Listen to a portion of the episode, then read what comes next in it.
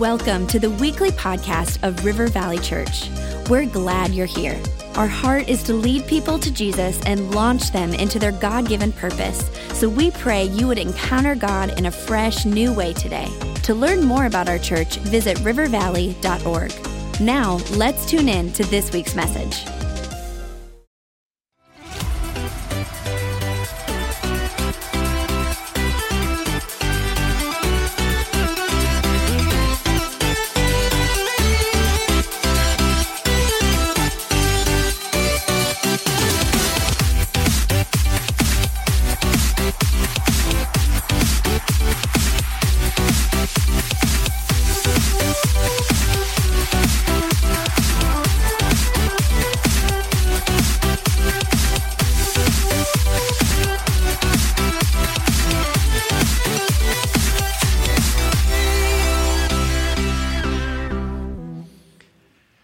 Are continuing our series called Dangerous Prayers, and uh, it was interesting. I didn't know that there was a book by that title, Dangerous Prayers, until we started preaching this series.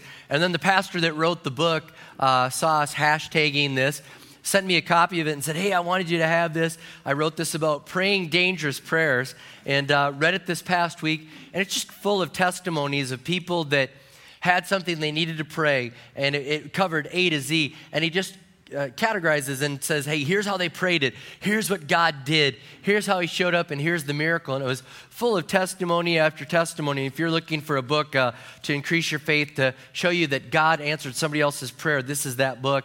And uh, I love what he said in there. He, he had this one statement that just jumped out to me, and I agree with it wholeheartedly. He said, Every one of us has a dangerous prayer to pray. I believe that. I believe every one of us has a dangerous prayer to pray. And I don't know where you've been in this series. Um, if you felt like that was yours already in week one or week three or week five, or you know you're still wrecked over week four. I don't know where you're at. But I will tell you this uh, this dangerous prayer today is uh, one that every single one of us needs to pray. Every one of us should pray. Uh, this is one that covers all of us. And I will tell you this that when you hear this dangerous prayer, everything within your flesh is going to not want to pray this prayer. Okay? I know that we, that's kind of been a theme, isn't it? How many know the dangerous prayers are opposed by the flesh, therefore they must be good. All right, so this one is going to really be like that, or you're going to want to pray it with conditions. You cannot pray this one with conditions, you have to pray it as is. All right? So just agree before you even hear what it is. You're going to pray it as is. All right? Don't cross your fingers. Nothing. All right? This is for real. Uh, here's, it, here's what it is Here am I, send me. Here am I. Now, see, your flesh just riled up. Here am I, send them. Don't do that. All right? Here am I, send me. And we're going to look at the Old Testament version of this in Isaiah 6. If you have your Bibles, go there. And then we're going to look at the New Testament version which is very similar. And so I want to look at an Old Testament passage and a New Testament passage. And although it doesn't say, Here am I, send me, it's the same exact thought. I believe it's, it's really an Old Testament version and a New Testament version. We'll find the New Testament in, in Matthew 9 as Jesus is speaking. But I want to make this very clear why we need to pray this prayer. We need to pray this prayer, Here am I, send me, because we believe as a church, we believe as followers of Jesus Christ that sin has separated man from God. All of us have fallen short of God's glory. We've all sinned. We're all separated from Him. And man tries through all sorts of human efforts to try to appease God or appease their conscience and bring peace, but nothing works until they realize that God paid the price, that He sent Jesus to die on the cross, that Jesus was sinless and perfect. He died on the cross, He rose again from the dead, and now, if you ask Him for forgiveness, you can be forgiven of your sins. We believe that as a church. We believe that as Christians. And God's plan is for those that have received that grace. You don't do anything to earn it, you receive the free gift of God. His plan is for those of us that have received it to go into the world and share it with other people. We are supposed to tell them they need to hear the same good news that you heard. They need to know this. And the Bible says they, they can call on the name of the Lord and be saved, but how can they call on the name of the Lord if nobody preaches? if nobody brings it to them, if nobody talks, if nobody opens up their mouth, they're going to be lost. And so we've got to say, Here am I, send me. And don't let the term preaching scare you away either. You say, Well, I'm not a preacher. Here am I, send Pastor Rob. No, you are a preacher. You can share the good news. When you're sharing the good news, when you're sharing what God has done in your life, you are preaching the message of Jesus Christ. It doesn't have three points to it, it doesn't have a nice closing there, but it's your testimony, and you're preaching the gospel of Jesus Christ, and you're called to be a preacher. So don't shy away from this. This is why we need to pray, Here am I, send me, because people need to hear. Now, in Isaiah, we pick this up, Isaiah chapter 6. Isaiah, it says in verse 1 in the year that King Uzziah died, I saw the Lord high and lifted and seated on a throne, and the train of his robe filled the temple. Above him were seraphim, each with six wings. With two wings they covered their faces, with two they covered their feet, and with two they were flying. And they were calling to one another, Holy, holy, holy is the Lord Almighty. The whole earth is full of his glory. At the sound of their voices, the doorposts and thresholds shook, and the temple was filled with smoke. Woe to me, I cried. This is Isaiah speaking. I am ruined, for I am a man of unclean lips, and I live among a people of unclean lips. And my eyes have seen the King, the Lord Almighty. Then one of the seraphim flew to me with a live coal in his hand, which he had taken with tongs from the altar. With it, he touched my mouth and said, See, this has touched your lips. Your guilt is taken away, and your sin atoned for. Then I heard the voice of the Lord saying, Whom shall I send? And who will go for us? And I said, Here am I, send me. So that's the account of Isaiah. He's in the presence of God. We'll break this down in just a minute, but I want to read from Matthew, and so you can see the New Testament version that's kind of similar and has that same implication. Here am I, send me. God needs to send someone. In Matthew chapter 9, it says in verse 35 Jesus went throughout all the towns and villages, teaching in their synagogues, proclaiming the good news of the kingdom, and healing every disease and sickness. When he saw the crowds, he had compassion on them because they were harassed and helpless, like sheep without a shepherd. Then he said to his disciples, The harvest is plentiful, but the workers are few. Ask the Lord of the harvest, therefore, to send out workers into his harvest field. So let's start with Isaiah here, this dangerous prayer Here am I, send me. Here am I, send me. Isaiah's had a vision. He's in heaven. He's with God. And the holiness and the awe of all that's going on, the seraphim, he's never seen anything like this. I can't wait to see these creatures. And, and Isaiah is just overwhelmed. And in that moment, he falls on his face because he realizes this is way beyond anything I've ever seen. I'm filthy. I'm undone. I, I, I don't deserve to be here. This scares me. It's so amazing that it puts me in awe. And, and God is in this moment just, he's strategizing. He's trying to think who will go and who will be sent for me and who can do this. And, I, and God asks for a volunteer. And Isaiah's like, here am I, send me. But before he he volunteers for it, he's realizing, I am not qualified. I am not qualified. I am not a good person. And maybe you've thought that. Maybe when you hear, Here am I, send me, and you hear me saying, like, come on, we got to pray this prayer together, you're thinking, I, I am not qualified. I am not, I'm not good enough. Matter of fact, I don't do well. Um, I'm like Isaiah. I'm not very pure and holy. And matter of fact, my family is worse than me. Isaiah saying, I, I, hang around with a bunch of unclean people. I can't do it. The people are unclean. I'm undone. I am not qualified. And I want to tell you this if you are thinking that, you are in the right spot. No excuses. You're like, man, I thought that would get me out. Uh uh-uh, uh that got you right to the spot God needs you. Okay? Because here's the thing Every time God calls someone in the Bible, there's a pattern here. God calls them to do something, and they're like, I don't think I'm qualified. And God's like, I know who I'm calling, and I'm doing the work anyways. He calls Moses. Moses like, I stut, stut, stut, stutter. I can't, you know, uh, take my somebody. And God's like, I'm picking you. Jeremiah. He's like, I am too young. Do you know that I'm not old enough to drive? I'm too young. And God's like, I picked you. Don't tell me how old you are. Don't tell me what the qualification is. I'm putting my words in your mouth. You're not too young.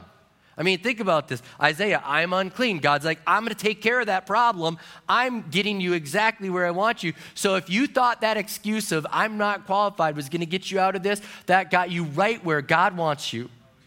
Matter of fact, the Apostle Paul says that's really where God wants you. In 1 Corinthians 1, verse 26, he says, Brothers and sisters, think of what you were when God called. Not many of you were wise by human standards. Not many of you were influential. Not many of noble birth. But God chose the foolish things of the world to shame the wise. God chose the weak things of the world to shame the strong.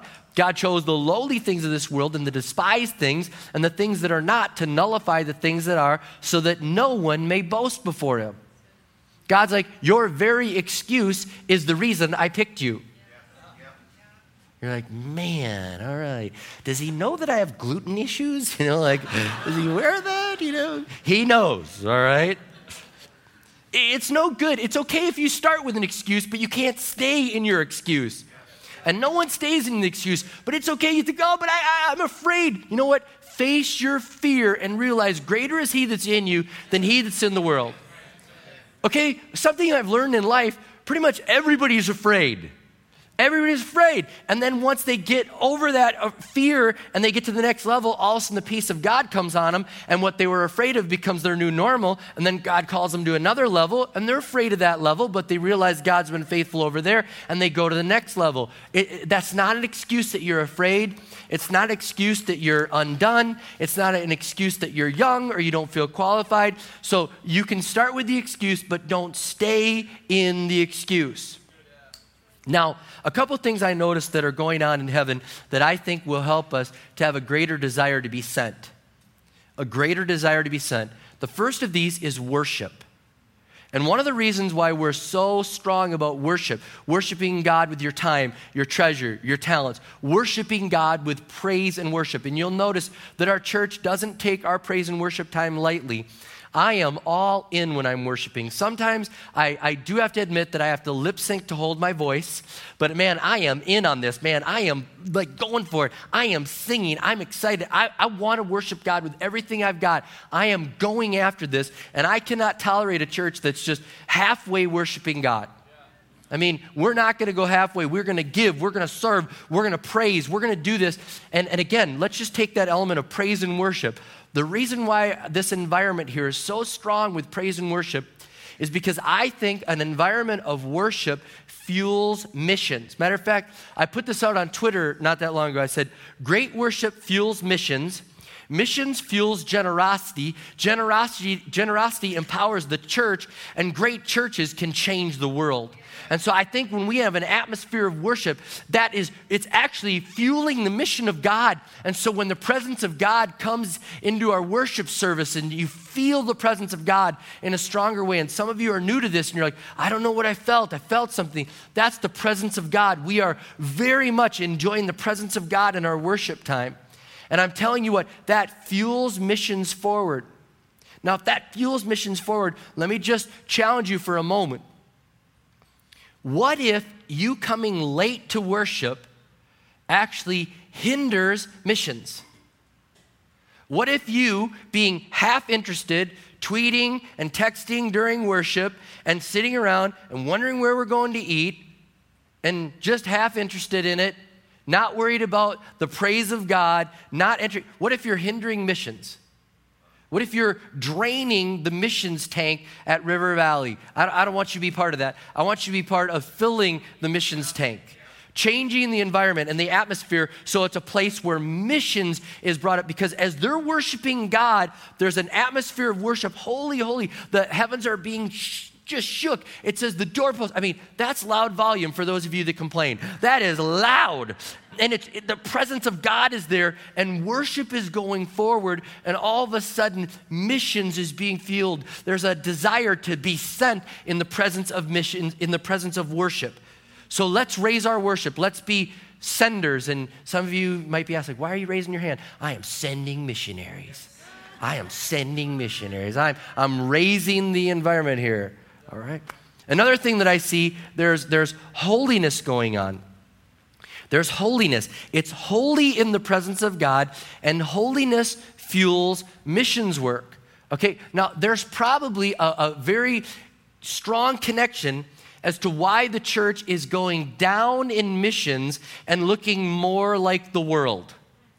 Okay? Holiness, holiness, when you start to say, I want to be more like God, I want to be less like the world, I want to have less sin and more of God in my life, when you start pursuing holiness, you start to see the sinfulness of man, and instead of getting judgmental and lifting your nose at them, you start to weep for the people in sin.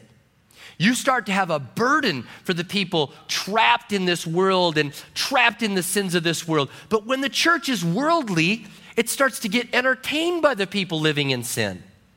When we start getting worldly, when we lose holiness, and, and we have to keep holiness in the church, we have to pursue holiness and being more like God, and it's a beautiful thing. We talked about that a couple weeks ago.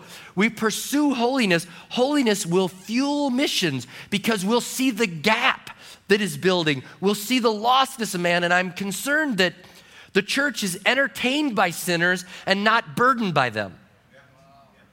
It's a sad thing if we can see celebrities living a train wreck of a life and want to buy the product they're peddling instead of being heartbroken at the sin and heartbroken at the train wreck of a life and heartbroken by this and saying, God, help us to reach this world, not be entertained by the sin. So, worship and holiness just fuel this forward and it causes us to say, God, here am I, send me. I want to have an atmosphere of worship. I want to be in an atmosphere of holiness. And from that, God, I want you to send me, send me, send me. Now, an interesting thought. I didn't see this till I, you know, again, I'm reading commentaries and reading sermons and prepping for the sermon. And, and I have a whole new concept about the throne room of God. Okay, I understand that in the throne room of God right now, there's worship going on and there's, there's things that will blow our mind. But there's another thing going on according to this text and according to all that we see. See the throne room of God as command central. See it as command central. It is daytime right now while God can still get the word out to people, and He's looking around going, Who's going to Afghanistan? Send, who will go for me to Afghanistan? Who's going? Holy Spirit, stir the church. We got to get to Afghanistan. It's command central because he's like, who will go and deliver the message? And Isaiah's like, send me. See, God is on mission right now. The Holy Spirit is moving throughout the earth, and God is involved in all this going on. This is where I need something going on. I need somebody over there, and who will go and who will answer the call? It's Command Central. There's worship going on, but there's strategy going on, there is outreach going on. It is time to bring the message to the world. And it's a whole new concept for me. It, it heightens our awareness to say, God, what mission do you have for me to go on? What do you have? Here am I, send me. If it's command central for Isaiah, then it's command central for me. Here am I, send me. It's an amazing thing. Isaiah says, um, Here am I, send me. Do you know his message was to go to preach to a people that God said they're not going to repent? They're not going to change their mind, but I want them to know that they have no excuse. Who's going to go and preach to people that are going to have no excuse? Isaiah's like, Here am I, send me. And God's right now saying, Hey, who will go to your neighbor who's desperate for the gospel, who would probably come to church with you if you invited them, who's crying out, looking for hope, and he's saying, Who will go? And we're like, Ooh, that's risky. I don't know. Isaiah's like, I'll, I'll go to the people that are going to be angry, and I'll go with no results. No results. Send me. And God's saying, guess what? You can go into a neighborhood or a school or a workplace where people are friendly. Wow, here am I, send me. When we pray it today, here's what's going to happen. When we pray this prayer today and this week, remember that's our focus to pray this prayer. I believe that God's going to immediately start to send you to your neighborhood, to your school, to your workplace. I mean, immediately. He's like, okay, now, now that you've prayed this, let me explain to you why you got the job at Target. You're not that good, but I got you in there. All right? Here's why. I want you to reach that person. All right, here am I, send me. You know why you're at that school? Not because they have a great hockey program. You are there because I have put you there as an ambassador to that school. And he's going to start telling you why you're where you are and how he has uniquely gifted you. And that's why he gifts us all differently so he can get us all over the place. And he's like, all right, I'm going to send you. He's going to send you local first. You're going to do the local stuff first. And he's going to start you with that. Another thing that's going to happen He's going to open up your eyes to your resources and he's going to say, start leveraging your resources to go. Start leveraging your resources to send somebody. And if I could say this, thank you for all the people in our church that are so generous that allow us to support over 200 missionaries, add 21 missionaries last month in one moment. 21 missionaries, over $100 a month. Boom, that's going on thousands being sent to Iraq because people are generous. Thank God, because when you start saying, Here am I, send me, God says, All right, go local. Now send a little bit of you with your money. Watch this. I'm going to send your money all around the world, and it's going to be a part of you because when you work, you exchange it for money, and then you take the money, you bring it to church, and we send it around the world. And God's like, Look at that. I'm sending you all over the place. He says, I'm going to use you in a bivocational way. If you start praying this prayer, you're thinking, yeah, but what if he calls me to be a pastor or a missionary full timer? He's going to use you in a bivocational way. And if I could break for just a moment on Pastor Lindsay, for years, she gave her services to the church for nothing, volunteered as a pastor for like 20 hours a week and said, I can support myself. Now she's part time with the church and part time with her company. I'm praying right now that there be hundreds of people that will say that. I, that would say, I have the means to do this. I will give. I will volunteer. Here am I, send me. I don't need a dollar. I'm going. I'm praying for people that uh, on the second half of their life, maybe you worked your first half and you've accumulated wealth, and the second half, you can use that for the glory of God and take your skill set for the kingdom of God. I'm praying for people that instead of being retired and they say, send me to Miami, you say, send me to Morocco. That's what I'm praying. And God's saying, I can use that within my kingdom.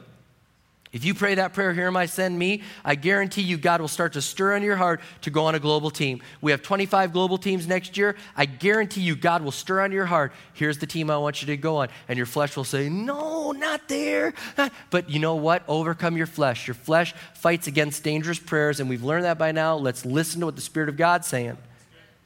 You'll join, you could join a life group like Missionary Talk or Missionary Call. These are things that will start to happen. You could start an internship and be a part of our internship program at River Valley. You could go through the credentialing process. Many people in our church are going through Global University to be credentialed as ministers because they said, Here am I, send me. And many are going. Matter of fact, within the next few months, uh, we are sending three couples around the world as missionaries from our body, raised up from here, that we're getting ready to send out. That's all part of the process. And if you feel a call to go, you have said, Here am I, send me, and God starts pushing you, you talk to your campus pastor, they're prepared to talk to you, they are prepared to help and disciple you and get you on this road. It's important to just remember, Here am I, send me comes with no conditions. You can't say, Here am I, send me to a warm place. Here am I, send me to a place where they don't eat people. Here am I. You just pray it. I'm serious. You just pray it. And um, you're not really praying this prayer until you pray it all the way. Here am I, send me. Send me wherever.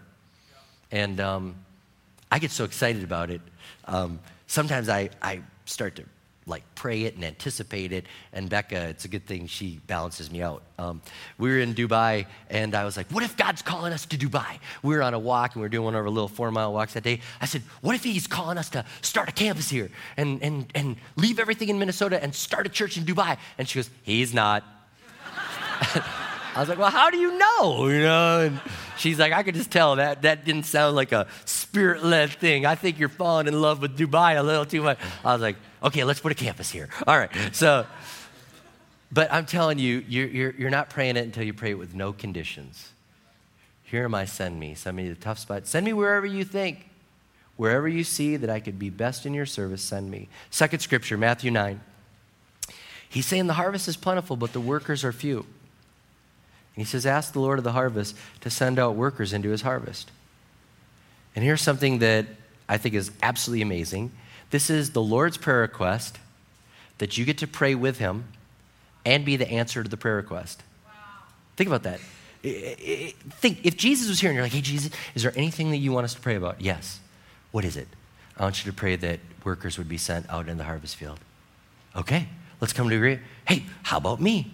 How about if I think about that? You get to pray it and be an answer to the very prayer that Jesus said for us to pray. Jesus is moved with compassion, and I'm telling you, we should be praying, God, increase our compassion so we look more like you. And he said, The harvest is everywhere. It's ripe, it's ready, it's ready, it's ready, it's ready, it's all around you. Go, go, go, go, go, go. And if you're wondering where to go, I want to put this map up for all of our campuses to see. Go ahead and put the map up here. If you look at this, wherever it's red, that's where the people of this world live. Wherever it's orange, again, and wherever it's white, not a lot of people. So, those of you praying for a call to Australia, stop. Okay? Greenland, it's off the map. Don't worry, we're good. But look there, you can see India, you can see China, you can see Africa, you can see a whole part that's red hot. And you know what? People are right now saying, Not there, Lord, Ebola. Not there. No, don't send me there. And you look at other red areas, you say, No, those aren't good areas. But wherever it's red, I'm telling you right now, we should start praying for wherever it's red. We should start saying, God, here am I, send me. Here am I, send me to a red spot. You know, I've been reading a lot of Spurgeon sermons this year and just enjoying it like crazy. And he had an illustration. He said, What if you could see a map similar to that one that we just saw? What if God elevated you out so you could see the whole world? And instead of being red with population, what if it was green with the grace of God? And what if you could see where it was green and where it was black? You know what I'm thinking right now? If we could see the world where it was green and where it was black, America would look like a giant party of green. And there'd be regions of the world that wouldn't even look like they had a glow stick going on with the grace of God. And if you want to know where we should go, we should go where it's hard, where it's dark. And if we could get a glimpse where the grace of God is and where the grace of God isn't, we would say, God, send us where there isn't the grace, where the grace isn't known. Send us where it's hard, where it's tough, where there's little glow sticks of grace. Help us to bring grace there in a greater measure. You're saying, Here am I, send me. The harvest is ready. Now, here's the amazing thing that I think about this God says the harvest will be brought in, get this, according to the laborers. Now, people say, well, is it works? Is it grace? Is it there's something here that he's saying the amount of people going will equal or will determine how many people are coming in. It's right there. He said, The harvest is plentiful, the laborers are few. Pray the Lord of the harvest that he'd send forth laborers to bring in forth this. So he's saying, I'm partnering with you. And he doesn't say, Hey, pray that for every one that goes, they'll do the work of 10 men or women. He doesn't say that. He says, There's a lot of work to be done. There's not enough people. We need more people. Pray that more people get involved and will go and do this. The laborers are few. I need more laborers. We've got to go and be out there. He works in proportion with you and I being involved. That's a heavy responsibility. That's a very heavy responsibility. And he says, Pray that God would send forth laborers. And just so you know, I want you to understand the term send forth is not a nice term. Okay? When it says pray that he'd send forth laborers, it means like kick them in the rear end and get them out. That's what he's saying. Pray that God will kick people out of their comfort. Pray that God will push people out the door to where they need to go. And I want you to know it's, it's used with such intensity, it's actually used in the Bible in the, in the same way where demons are cast out of people. Now, I'm not saying laborers are demon possessed, okay? Just want to be clear but with the same intensity that somebody would say, In the name of Jesus, I command you to come out of him, that Jesus is saying that he could, we'd be praying, God, in the name of Jesus, send people to Iraq. In the name of Jesus, go to Japan. In the name of Jesus, Vietnam, start praying for it right now. You see what I'm saying? With that intensity. I don't think we pray like that as a church. We're like, Lord, if you could, if you send any laborers, we go out there. We should be praying, God, Vietnam, India, China, red countries, God, hard places, dark places. We ought to be praying, God, command someone out of our body to go to Iraq. Think about that. We don't pray like that. We pray, Lord, if you could use us in the high school or the marketplace. Lord, He's saying, pray like that. Pray with that intensity that He would send them, send them out into the harvest field. Wow. That's intense. And here's the reason why I don't think we have more missionaries. And here's what we want to change with this series and with this dangerous prayer. I don't think we have a lot of missionaries because we don't pray for the harvest at all. We don't pray for the red countries. We don't pray for the red countries.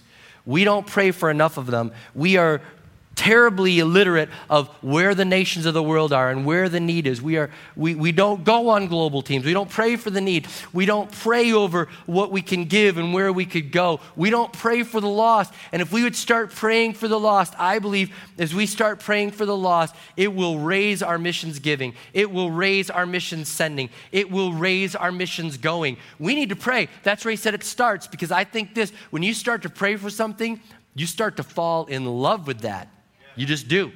You just do. You start praying for a country, you will start loving that. You will hear this. You will you will see it all around you. So choose a good red country and start praying. Go for it. You watch what happens. And I think we need to pray more. We need to pray more. We need to pray more. And as we pray for the world, as we pray for the lost, as we pray to the Lord of the harvest to send forth laborers, as we realize people are lost and need Jesus, and we start praying more, our missions giving is going up, our sending is are going, it's all going up. And I want to let you in on one dangerous prayer that was prayed on your behalf that you're part of. And the prayer has already been prayed, and it's continued to be prayed for by our pastors. We continue to pray for it as elders. We continue to pray for our church and it's a prayer to raise up missionaries. And I want these guys to help me out. Not that long ago, I was in Egypt, and I had the opportunity to be at the grave of William Borden. And while I was at the grave of William Borden, you may not know this, but William Borden was a young man that was going to be the heir of the Borden uh, fortune, Borden sweetened condensed milk. We have this board up here. Thanks, guys. This is a picture of William. Borden sweetened condensed milk, and that's an old label from years and years and years ago.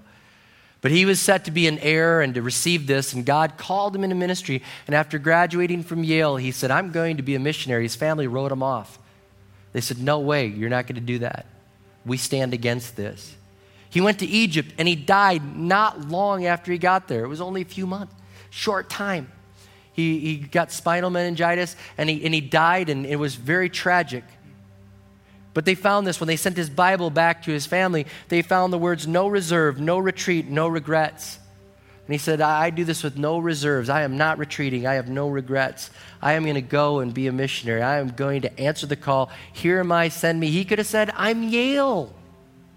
He could have said, I have wealth. I have all this, all these other things. And he didn't. And incidentally, if you find yourself in that position, God could use your wealth, God could use your Yale, your Princeton, your Harvard, your CEO to open a door to get you into a country other people can't go into. That's no excuse.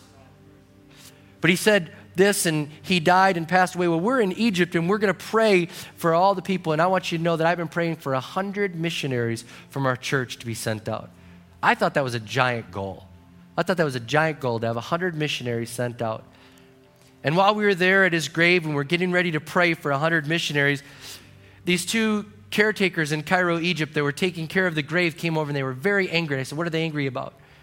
They said, Well, some Christians were here not that long ago, and they told us to repair his grave, and they never paid the bill. It was $500. His grave was in total disrepair, and we've done this, be- and it looked beautiful. It looked absolutely beautiful, his grave area. And I said, Well, it was how much? They said, It was $500, and they never paid us. I said, River Valley will pay the $500. Christians are good for their word. We're going to pay that $500. So I got $500 out and, and I gave it to them and uh, paid the bill. And they said, Hang on. And they came back with this icon here, and they said, This was between his casket and the concrete. This was laid on his casket.